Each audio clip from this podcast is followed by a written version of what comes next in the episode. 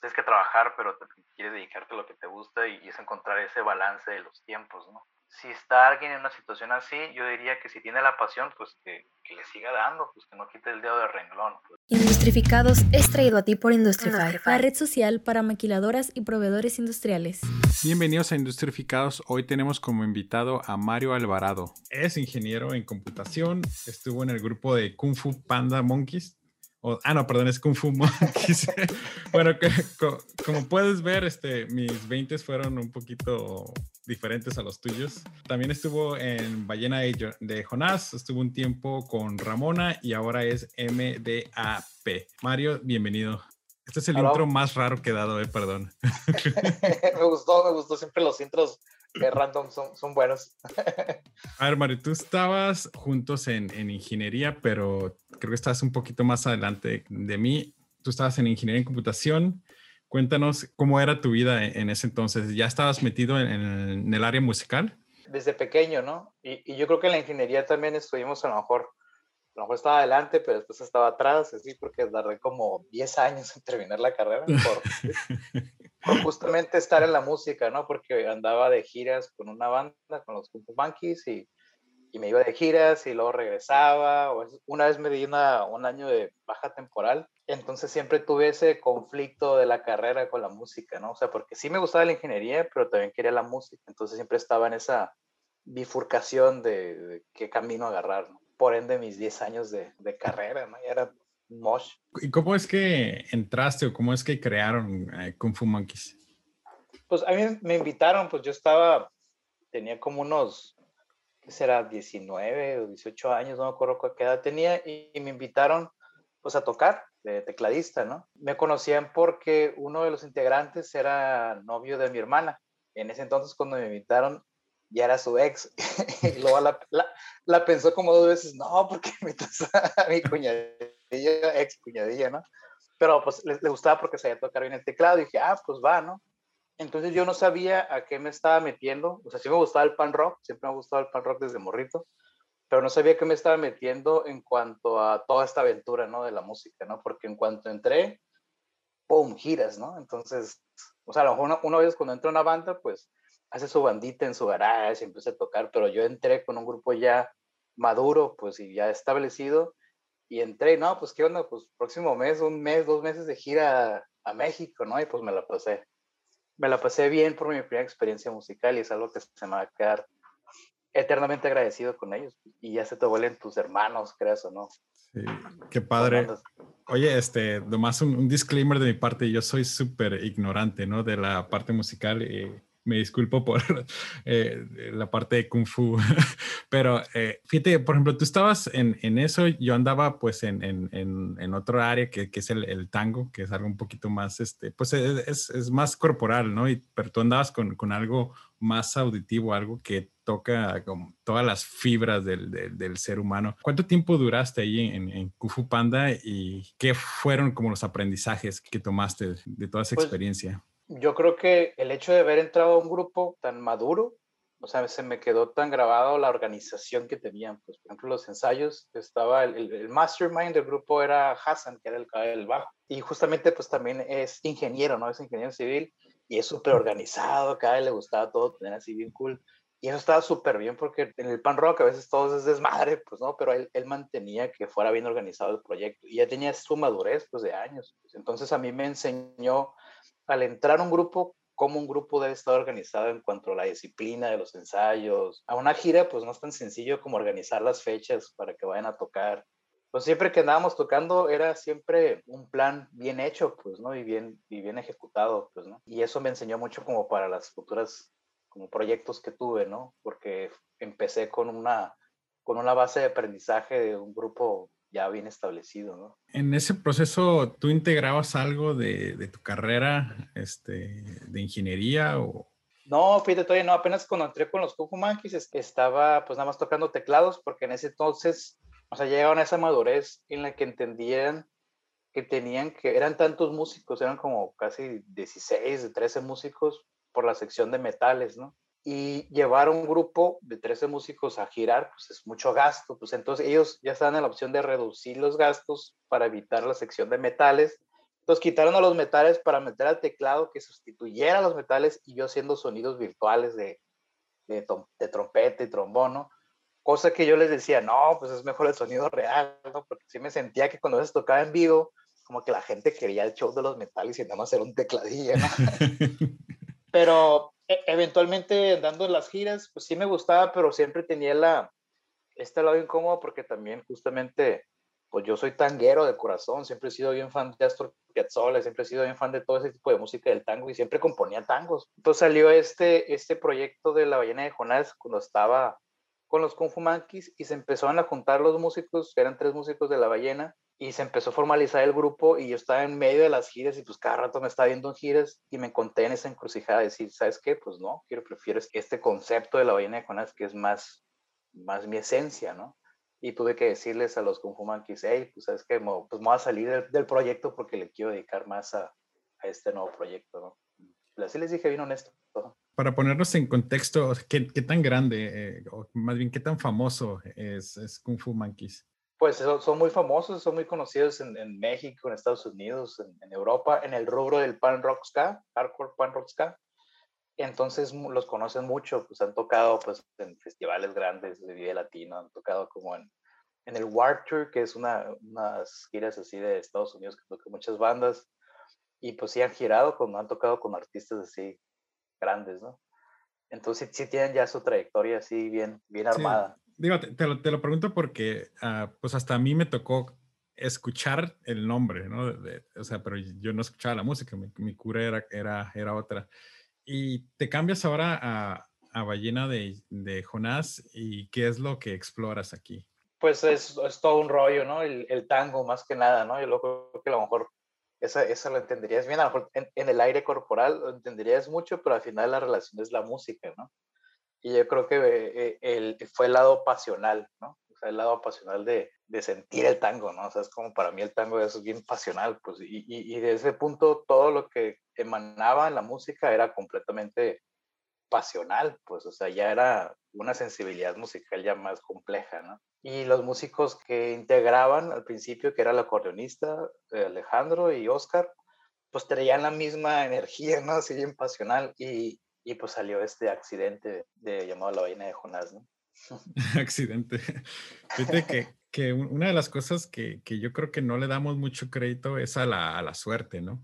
Nos pone como que la vida en una situación en la que se acomoda tan bien como a, a lo que queremos bueno, lo, menciono porque tú le, llamas como accidente, ¿no? Pero, pero es como, bueno, para mí es como una, una, una, cosa en la que me da tranquilidad, donde puedes decir, ah, pues gracias porque sucedió eso y, y, también me quita un poco de presión de que todo lo que yo hice, pues es, es mi culpa, ¿no? Sí, a veces uno piensa que nada es, nada es coincidencia, ¿no? Pero en realidad es súper coincidencia de que lo estás haciendo, ¿no? Y eso ya lo hace más tangible, más real, pues de una manera. Y esos accidentes que suceden es porque a lo mejor uno lo propició, ¿no? Yo creo. Sí, y en, en este, en este camino, ¿cómo te topas con, con, Ramona? Ramona fue un proyecto ya, ya cuando el grupo de la ballena de Jonás ya estaba muy avanzado. El proyecto de la ballena de Jonás en realidad nunca arrancó así a un nivel así tan nacional como los Kung Fu Monkeys, otros proyectos, debido pues que el, los integrantes su prioridad era pues su, su, carrera, ¿no? Entonces nunca querían ese lanzamiento, pues de, ir más allá, ¿no? Entonces el proyecto realidad prosperó nada más localmente, ¿no? Pero este proyecto de Ramona me invitaron porque pues ocupaban un tecladista, ¿no? Y ellos tenían esta como visión de, no, pues vámonos a Ciudad de México y querían, ellos querían como expandirse, pues, ¿no? Y yo también traía esa cura y dije, ah, pues va. Entonces empecé a tocar con ellos con la intención también de que ellos también me apoyaran pues a tocar con la ballena de Jonás, pero en Ciudad de México. O sea, yo llegué a un punto a lo mejor ya, posiblemente a lo mejor de desesperación musical, yo creo que le llamaría, de que yo también ya me quería lanzar a México a lanzarme, pues a ver qué podría suceder con la música, ¿no? Y entonces me fui a Ciudad de México y planeé esta segunda ballena de Jonás, porque en aquel entonces la ballena de Jonás aquí en Tijuana ya estaba desmoronada, o sea, ya no, ya no había seguimiento, pero yo dije, yo le quiero dar seguimiento al proyecto y a lo mejor en Ciudad de México, uno de los integrantes que se había salido por, de su trabajo se fue a vivir a Ciudad de México. Entonces él se encontraba allá en Ciudad de México y luego Ramón estaban allá. Dije, ah, pues sí, ¿qué tal si armo como una segunda ballenita, ¿no? Allá en Ciudad de México. Entonces me fui y armé esa ballena de Jonás, encontré una acordeonista francesa que se llama Alexandra Dognet, que, que es una persona súper como lovely, ¿no? Como bien amorosa y cayó perfecto en el concepto, ¿no? Entonces éramos Mariel, que es la que ahorita también empezó a tocar con la ballena de Jonás, Omar, el baterista de Ramona, Chuy, eh, Jesús, eh, la cantante de Ramona, Oscar y yo. Pero luego Oscar me dice, hey, no, pues me tengo que regresar a Tijuana porque me mandaron otra vez de regreso. Y yo dije, what? Entonces dije, no, pues sabes que yo lo voy a seguir dando. Entonces esta ballenita de Jonás que se formó allá empezó a dar resultado. Empezamos a tocar en varios puntos de Ciudad de México. Pues, tocamos en el Zócalo, que estuvo, estuvo chido, pues, ¿no? Pero había más tocadas de Ramona, pues obviamente que de Ballena de Jonás, porque ellos estaban en el rubro del pop y es más, obviamente, más famoso, ¿no? Entonces dije, va, le voy a dar oportunidad a, este, al pop, ¿no? A la, Ramona, y me empecé a engranar más con Ramona y fui soltando la ballena. Pero me gustó mucho estar ahí, pero lo único que no me gustó es cuando fui a Guadalajara a unos festivales que se llama FinPro, me di cuenta que el mercado musical era como, ¿cuántos likes tienes? O no sé qué, cuántas reproducciones, como que demasiado ostentoso en relación a, a que ni siquiera querían escuchar el proyecto, que nada más les importaba como la reputación y la cantidad de likes que tenías, o que nada más podría ser como reggaetón, norteño, banda, pop, y si no eras de esas generaciones o de esos géneros, pues no, no vas a tocar así como en, festivales. Y ahí me cayó el 20 y decir, ok, México es un sector de música muy específico que a lo mejor en el área del jazz o todas esas áreas como más underground no tienen demasiado auge, ¿no? Y eso me agüitó, me decidí regresar a,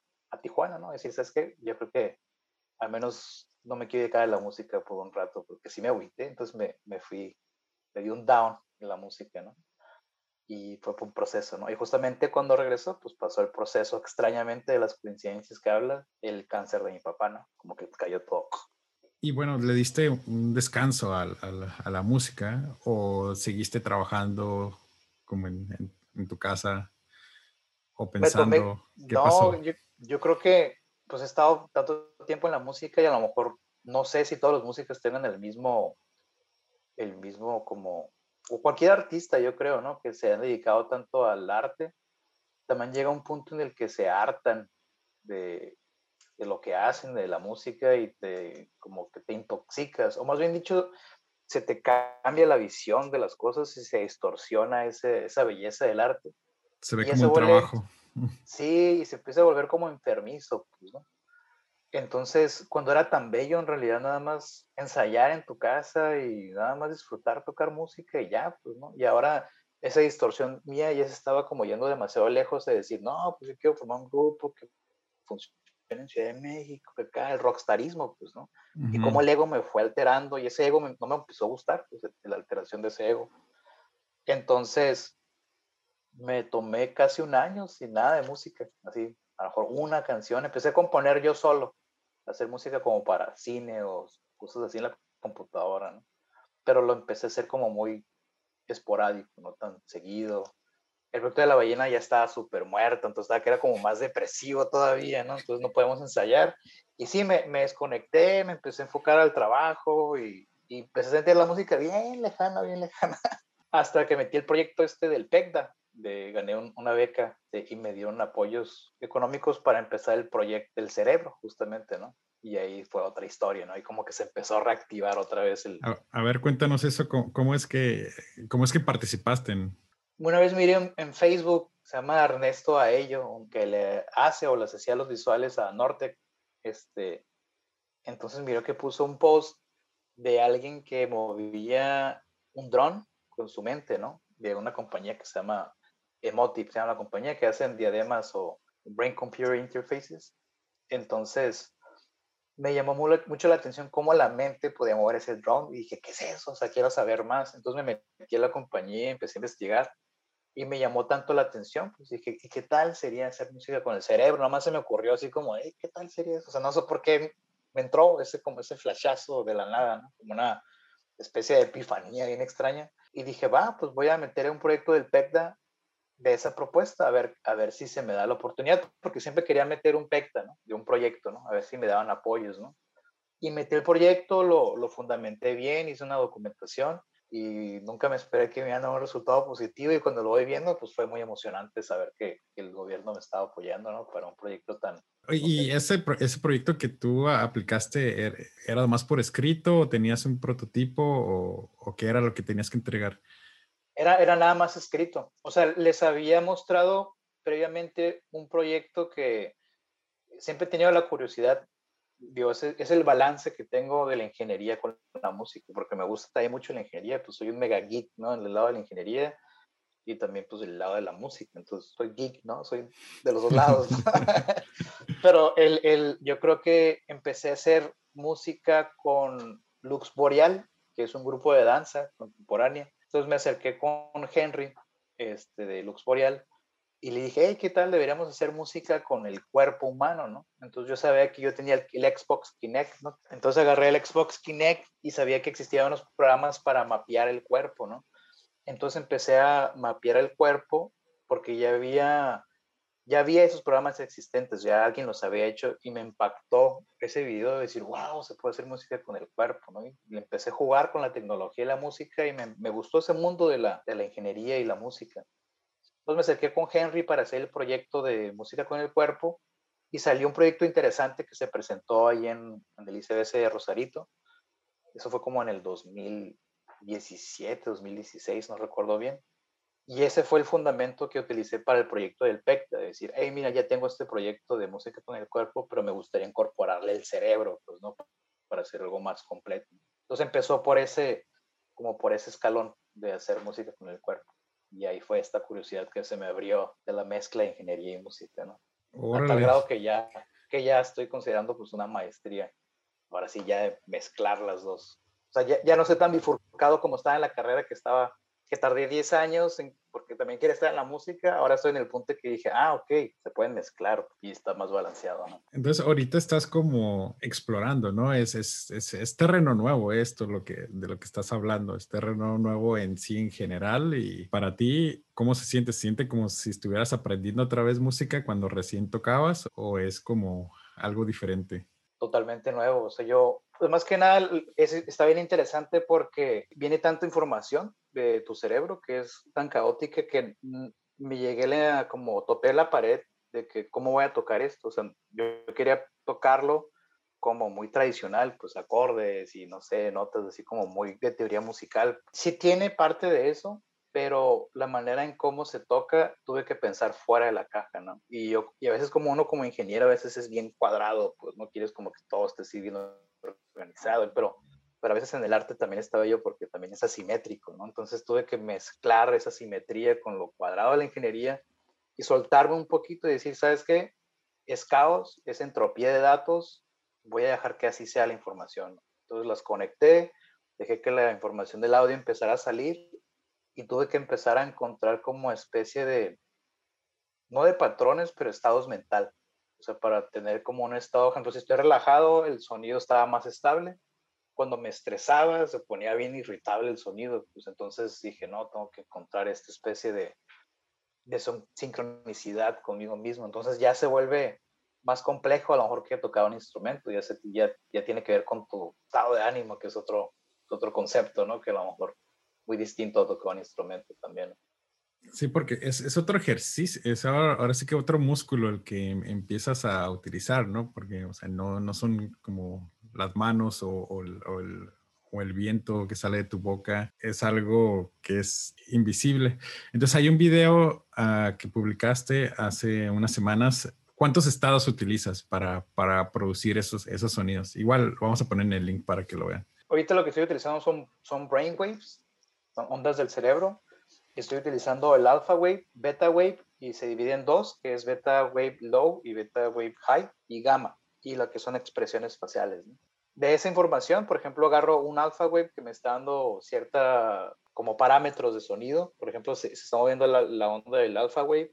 Entonces yo agarro esas, esa información que está oscilando y la meto a la computadora por medio de unos programas. Obviamente transfiere esa información a la computadora y de la computadora, por ejemplo, utilizo eh, Node, Node 32, que es parte de Node.js. Y de ese de Node lo paso a otro programa que se llama MaxMSP, en el que yo empiezo a manipular ya los datos de esa oscilación y la transfiero como a una especie de escalita, ¿no?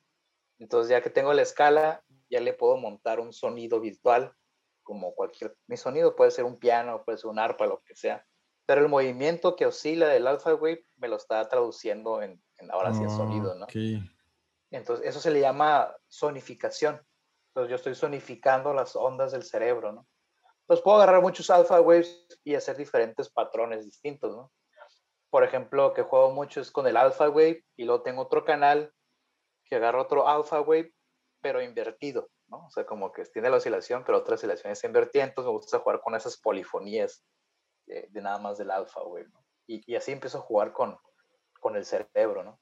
Pero lo que sí, que muchos, por ejemplo, piensan de que, ah, ok, si tú te imaginas el sonido, sale el sonido. No, es, es, es, más bien dicho, es la sonificación de los datos y yo le estoy cargando un sonido, pues, pero lo que sí es real es la actividad del cerebro. Pues. Y muchas veces hasta yo mismo me cuestionaba, ¿esto es, esto es real? O sea, sí, sí está como funcionalmente, empíricamente. Entonces muchas veces sí hacía experimentos de que me quitaba la diadema, lo apagaba y si el sonido se, se ponía pues seco, ¿no? Y luego me la volví a poner y otro empezaba así como la mecánica, y eso me llamaba mucho la atención de que, hoy sí es mi cerebro, ¿no? Está bien vivo, ¿no? Entonces jugaba, juego mucho con los brainwaves de muchas escenas, ¿no? De, musicales, ¿no? Yo he visto, por ejemplo, personas que conectan eh, aparatos similares, pero a plantas, ¿no? Y que, que dicen que pues es el, como el sonido, la energía que transmiten las plantas, pero pero una persona es, es mucho más compleja y tienes mucho más control, ¿no? Entonces, no, tengo, no tengo control, fíjate, está bien difícil. es que está, o sea, sí, sí en estado mental, pero un, un, brain, un alpha wave siempre va a estar moviendo porque tu, tu, cerebro está en constante movimiento. Eso batallé mucho porque no podía controlar el sonido. Tú no puedes decir, ah, ok, me voy a relajar y el sonido se va. No, o sea, siempre está moviéndose, pues, ¿no? Pero si de repente hay ciertas situaciones que, por ejemplo, otra vez llegó mi gato y se me aventó la pierna, me, me, arañó, pues así la pierna, y yo así como que, oh, volteé, y, el sonido sí se intensificó, pues. Sea, sí hay ciertas reacciones que sí suceden. Entonces, la manera como para mezclar eso, empecé a mezclarlo de la función motriz del movimiento del cuerpo, ¿no? Entonces, cuando tenía el movimiento del cuerpo, sí notaba, o sea, un poquito de más de actividad neuronal, o sea, no sé exactamente de qué función funciona la, la función matriz relacionada al cerebro, pero también con los ojos cerrados había mucha más actividad. Pues. Entonces, teniendo el movimiento del cuerpo y los ojos cerrados, ya entraba hasta en un punto, hasta un estado como meditativo. Pues. Y en ese estado meditativo ya me empezaba a dar un sonido bien distinto, ¿no? Y dije, o sea, aquí hay algo, ¿no? Oye, y, muy interesante. ¿Y te empezaste a sentir diferente después de empezar a, a hacer estas prácticas? No sé cómo llamarlo, la verdad al principio, cuando estaba haciendo la programación era muy estresante porque pues estaba como que si no salía algo bien regresaba a la computadora a hacer el parcheo, acomodar, programar y era enfadoso. O sea, el sistema no está listo, pero al menos está como ya en estado beta, por así decirlo, de, de una fase de, como de programación y ya está como bien, está estable y, y de repente salen ciertos bugs. Pero en ese proceso no, pues no me gustaba tanto porque tenía que estar regresando a la computadora, estar revisando y no disfrutaba como el viaje, ¿no? Pero cuando ya una vez dejé la computadora que dije, ya no lo voy a tocar, ¿no? O sea, nada más me voy a enfocar a hacer música, ¿no? Ahí es donde lo empecé a disfrutar así chorro, ¿no? Porque si me ponía la diadema, ponía luces así como pues azules, ¿no? Y, y, y, llegas a un estado como no de trance, pero sí te pones a meditar y o sea, te vas bien lejos, hasta me voy súper lejos cuando empiezo a hacer música y me voy a hacer un viajezote, o sea, me voy a algo como muy interno de mí. Sí es como meditar, está bien extraño porque sí estás meditando. Y cuando regresaba, de que ya terminaba, o sea, yo me quedaba así como, oh, o sea, sí sentía una sensación como, me fui, me fui bien lejos, o sea, sí sentí la sensación como en realidad estuvieras meditando. E, entonces, lo estresante era como hacer el instrumento musical, ¿no? Sí, eso fue lo estresante. Y, también es estresante cuando ya ensayas mucho, cuando estás ensayando mucho, como que el cerebro también o tu cuerpo se cansa, entonces ya mis, mi actividad neuronal se empieza a poner como más activa, o no sé qué sucede, que el sonido ya empieza a ser estridente, ¿no? Y es donde ya me doy cuenta que estoy estresado y ya no puedo seguir como ensayando. ¿no? Oye, ¿y esto lo hubieras podido lograr sin ser ingeniero? Yo creo que sí y no. Sí, o que cualquier persona que pueda aprender a programar, que eso lo puedes encontrar en internet, en donde sea. O sea, uno puede empezar a programar con tutoriales, ¿no? Y sí, claro que sí lo hubiera podido a lo mejor hacer sin la ingeniería, pero algo que sí le atribuyo mucho a la carrera de ingeniería, yo puedo decir que a lo mejor no me llevé tanto del, del aprendizaje teórico o arquetípico, ¿no? De la, de, la, de la carrera, pero algo que sí me dejó mucho en la ingeniería es como ser como este investigador, pues, como ir más allá de, por ejemplo, las matemáticas me fascinaron, y muchas veces me quedaba pensando, ¿para qué nos enseñan matemáticas de ingeniería? Pero era tan importante desarrollar la mente abstracta. Y creo que el, tener esta mente abstracta y, irte más profundo, la ingeniería me enseñó que decir, mira, tienes esto, pero profundízalo más, o sea, métete más, investiga más, pues, y eso me ayudó mucho la ingeniería, ir bien profundo a las investigaciones. Y a lo mejor yo creo que si no hubiera estudiado ingeniería, a lo mejor no hubiera tenido yo ese hábito de querer saber más, porque naturalmente yo no era así. Yo no es como que me leaba algo y me daba flojera, no. Pero la ingeniería me obligaba pues a meterme pues un poquito más. Y a lo mejor eso es algo personal, ¿no? Estoy diciendo que, que así sea a todas las personas, nada más en mi caso. Y la programación y todo eso que aprendí, pues no me lo enseñó la carrera, es en realidad yo lo aprendí por, por mi cuenta, ¿no? Y ahorita, ¿hacia dónde quieres ir con, con esto que estás explorando? Ahorita estoy metiendo open calls como como para hacer que me den como ciertos como, como grants. Ahorita estoy metiendo uno a, ciertos museos para un proyecto que también ahorraría el concepto, pero haz de cuenta que es una, cuando hice un video de que grabé varias personas haciendo su, su performance, cada quien, ¿no? Cada uno tenía un sonido bien distinto, ¿no? O sea, eso lo probé con un amigo y cuando se lo puse, yo pensaba que el proyecto estaba, no estaba funcionando bien pero me di cuenta que era mi estrés, o sea, por eso siempre estaba como muy estridente el sonido porque estaba muy estresado y pensé que era una falla de programación. Entonces invité a un amigo, se lo puse y el sonido súper tranqui, bien así, bien agradable. Y dije, órale, o sea, qué diferente se escucha a lo mío. Entonces empecé a grabar a varios y llegué como a la conclusión de que me gustaría hacer este proyecto más hacia grabar varias personas y presentarlo. O sea, por ejemplo, ando, el proyecto consiste en hacer una constelación de Orión por así decirlo, y poner en cada nodo como una especie de televisión o algo donde la gente pueda acercarse a escuchar a este personaje haciendo su música y tiene el audio, pues si se va a otro nodo de Orión, o sea, en el cinturón de Orión, escucha a otra persona con otro sonido. Y van a ser tres puntos en la constelación de Orión donde cada quien se puede poner la diadema y hacer música, ¿no? Pero viendo a todos, pues, o sea, que sientan como que sientan como esta empatía de decir, hey, tú estás igual, eres un ser humano igual conectados que toda la humanidad, pues somos como una sola entidad, pues eso es como un énfasis de ser empático con la humanidad. Entonces, como que le quiero tirar mucho a, dar conciencia de la empatía de la humanidad, entonces ando buscando como, como becas o open calls para hacer este proyecto. Ok, ok. Entonces, por ejemplo, si alguien llegara y dijera, oye, ¿sabes qué? Vamos a hacer un grupo, este, no sé, estilo Kung Fu Monkeys, ¿le entras? Ah, no, sí, claro, si es el cerebro, sí. sería, interesante hacer música telepática, ¿no?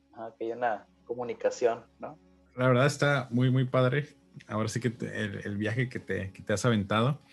Este, ¿Alguna recomendación que quieras hacerle a alguien que está entrando? Bueno, a dos personas, ¿no? Dos perfiles aquí. Uno, alguien que quiere entrar a la parte de, música alternativa, enfocada como a, no tanto a neuromúsica, y alguien que quiere ahora sí que hacer como este tipo de, instrumentos, ¿no? Entonces son dos personas. ¿Qué le recomendarías a estas dos personas? Yo creo que si existe la, la pasión y la motivación, eso te va a llegar a donde en realidad quieras, ¿no? O sea, van a haber barreras y a lo mejor uno se le, se le va a complicar ciertos momentos de su vida. Por ejemplo, en mi caso, tener que estar trabajando algo, por ejemplo, me dedico a hacer páginas de internet, que eso es lo que me dedico a hacer como mi día a día, pero también este, quiero hacer música, ¿no? Entonces, a veces es difícil cuando ya estás en ese punto en tu vida en el que tienes que trabajar, pero quieres dedicarte a lo que te gusta y, y es encontrar ese balance de los tiempos, ¿no? Y yo creo que si está alguien en una situación así, yo diría que si tiene la pasión, pues que, que le siga dando, pues que no quite el dedo de renglón. A lo mejor a personas que quieren meterse en el mundo de la música experimental, pues imagino que, que sería primero interesante que escuchen a muchos artistas, ¿no? Que estén en ese rubro experimental musical, no sé, se me ocurre pensar a mi influencia, por ejemplo, es, es Brian Eno, Harold Budd, este, músicos que a lo mejor fueron como John Cage, ¿no? O sea, todos estos músicos que empezaron a hacer como cosas así extrañas. Entonces, observar su proceso de cómo, cómo se pueden influenciar pues, de eso y cómo pueden pensar el futuro que podría ser la música, ¿no? Porque ellos eran personas pues, visionarias o tenían un concepto ya muy avanzado de la música, ¿no? Y las personas que a lo mejor quieren hacer la instrumentación y meterse en este lado de la ingeniería, yo creo que son personas, es donde sería mi perfil como el mío, ¿no? Porque a mí me interesa este, más este lado. Que sí me interesa la música, porque ya tuve este trayecto musical, pero también me gusta la ingeniería. Y creo que son personas que estaría bien como saber balancear las dos energías, ¿no? De, del lado energético artístico, que es bien bello y pasional, y el lado matemático, frío, entonces saber tener este balance de, de los dos hemisferios, ¿no? ¿Cuál ha sido como tu, tu proceso creativo? ¿Cuál, ¿Cuál, es como o sea, tú quieres crear, no sé, un sonido nuevo o una canción nueva. Sí, yo creo que primeramente era la, pues encontrar como el punto de inspiración, que era lo, lo difícil, ¿no? Porque tenías esta cantidad de información de datos, entonces quería al final hacer una composición, ¿no? Entonces mi influencia fue eh, pensar en, el cosmos. Entonces siempre a mí el cosmos es una relación muy personal y relacioné el cosmos con el cerebro, como si fuera el cerebro el cosmos. Entonces le empecé a hacer composiciones a planetas. Se dice la primera que es para Neptuno, ¿no? Y Antier estaba haciendo una pieza que es de Mercurio y era otra esencia, ¿no? Entonces, al yo tener ya el enfoque de la esencia, eso ya lo puedo como acomodar en sonidos y ya puedo hacer una... Pero a veces también son accidentales y no puedo saber qué va a suceder. Entonces, ya depende de lo que vaya escuchando, le pongo nombre, ¿no? Ha sido muy difícil componer porque apenas le estoy entendiendo, ¿no? Cómo funciona el, sistema. Y bueno, este, ha sido muy padre esta conversación y llegamos a la sección de preguntas concretas. La respuesta no tiene que ser tan concreta. Entonces, la primera pregunta y la más importante, ¿tu comida favorita? Se me ocurrió ahorita nada más decir comida china, pero es la comida japonesa. La mejor bebida. IPAs. ok. El mejor libro. Yo creo que mi inspiración ahorita ha sido de este, proyecto que estoy haciendo, este, Un Mundo Feliz de Aldous Huxley, para mí, por este concepto que estoy haciendo. Ok, está en mi lista ese libro todavía. El mejor momento. El presente. Si pudieras regresar al momento en que terminaste la preparatoria, ¿qué decisiones cambiarías? A lo mejor me hubiera ido a estudiar ingeniería de audio o algo relacionado a audio con ingeniería. Si pudieras enviarle un mensaje de WhatsApp a todos los mexicanos, ¿qué diría? Eh, a lo mejor diría frases motivadoras, pero a lo mejor también mandaría un meme. Yo creo que sí, como, porque siento que los memes llegan más, más profundos que a veces una frase motivadora, ¿no? Fíjate que juré que, que les ibas a enviar una canción, pero... Muchas gracias, Mario.